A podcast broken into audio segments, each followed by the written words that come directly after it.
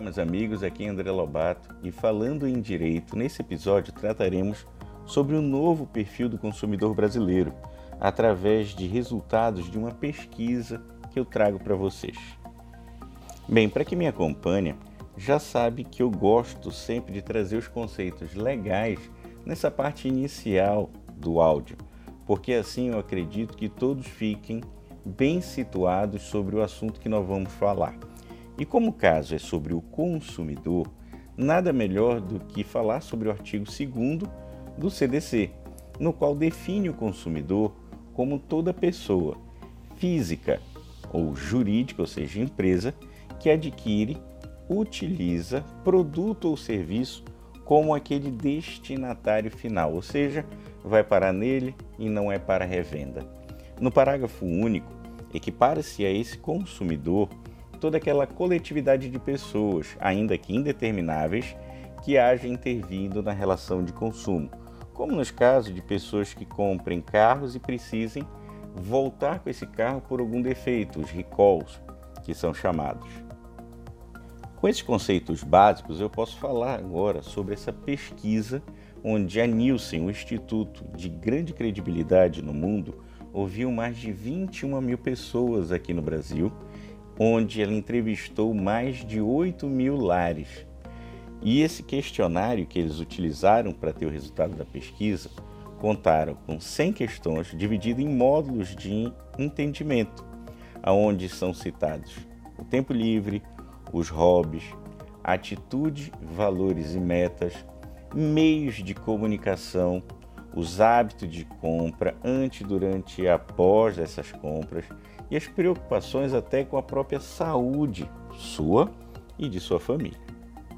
E assim se revelou nessa pesquisa que estudou os estilos de vida de 2019 foi uma preferência dos brasileiros, no qual não só estamos hoje em transformação, como também cada vez mais somos complexos e não cabemos mais naqueles perfis isolados, dogmáticos, parados e demográficos, onde se fala homem e mulher, nível socioeconômico alto e baixo, velho e jovem de antigamente. Em síntese, então, estamos mais sustentáveis. 42% dos consumidores aqui do Brasil mudaram nossos hábitos de consumo para reduzir impacto no meio ambiente.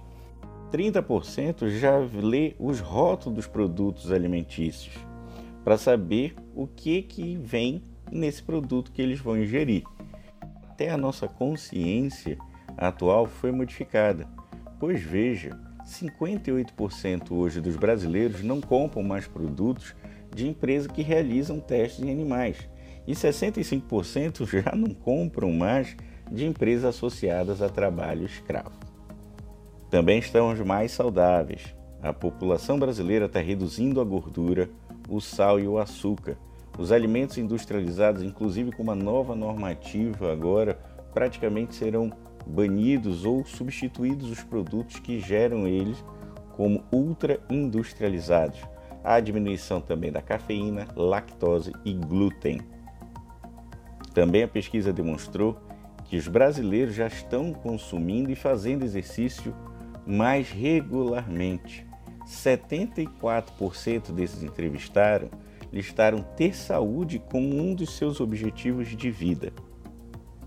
Estamos mais negociadores também. 64% eles compram quando os produtos estão em ofertas com preços mais baixos.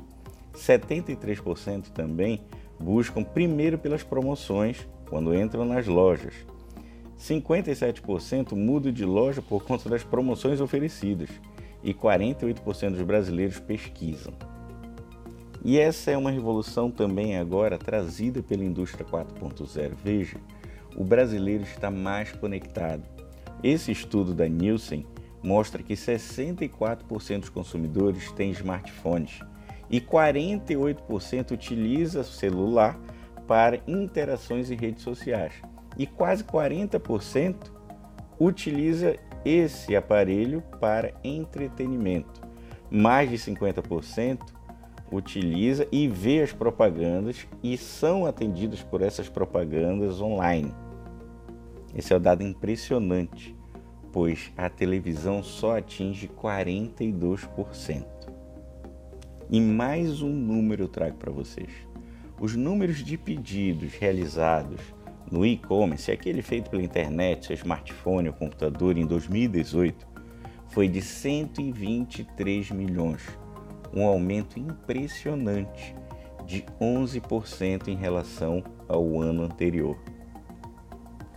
Depois de tudo isso que foi falado para vocês, ouvintes, veja, a Nielsen conseguiu dividir em cinco novos perfis os novos hábitos de consumo do brasileiro. Verifique então se você se identifica com alguns desses. O primeiro, aquele consciente pragmático, o que sabe de tudo e que antes de comprar vai assistir a televisão e não acredita em propagandas. No mercado, sempre compra aqueles mesmos produtos, independente de estar em promoção ou não. O 2, o equilibrista, que é aquele negociante que busca fazer escolhas inteligentes para conseguir consumir tudo que quer Gosta de andar na loja e olhar os folhetos antes de comprar e adora novidade. Até mesmo as pessoas que vão com eles para as lojas influenciam ele em hora da sua compra.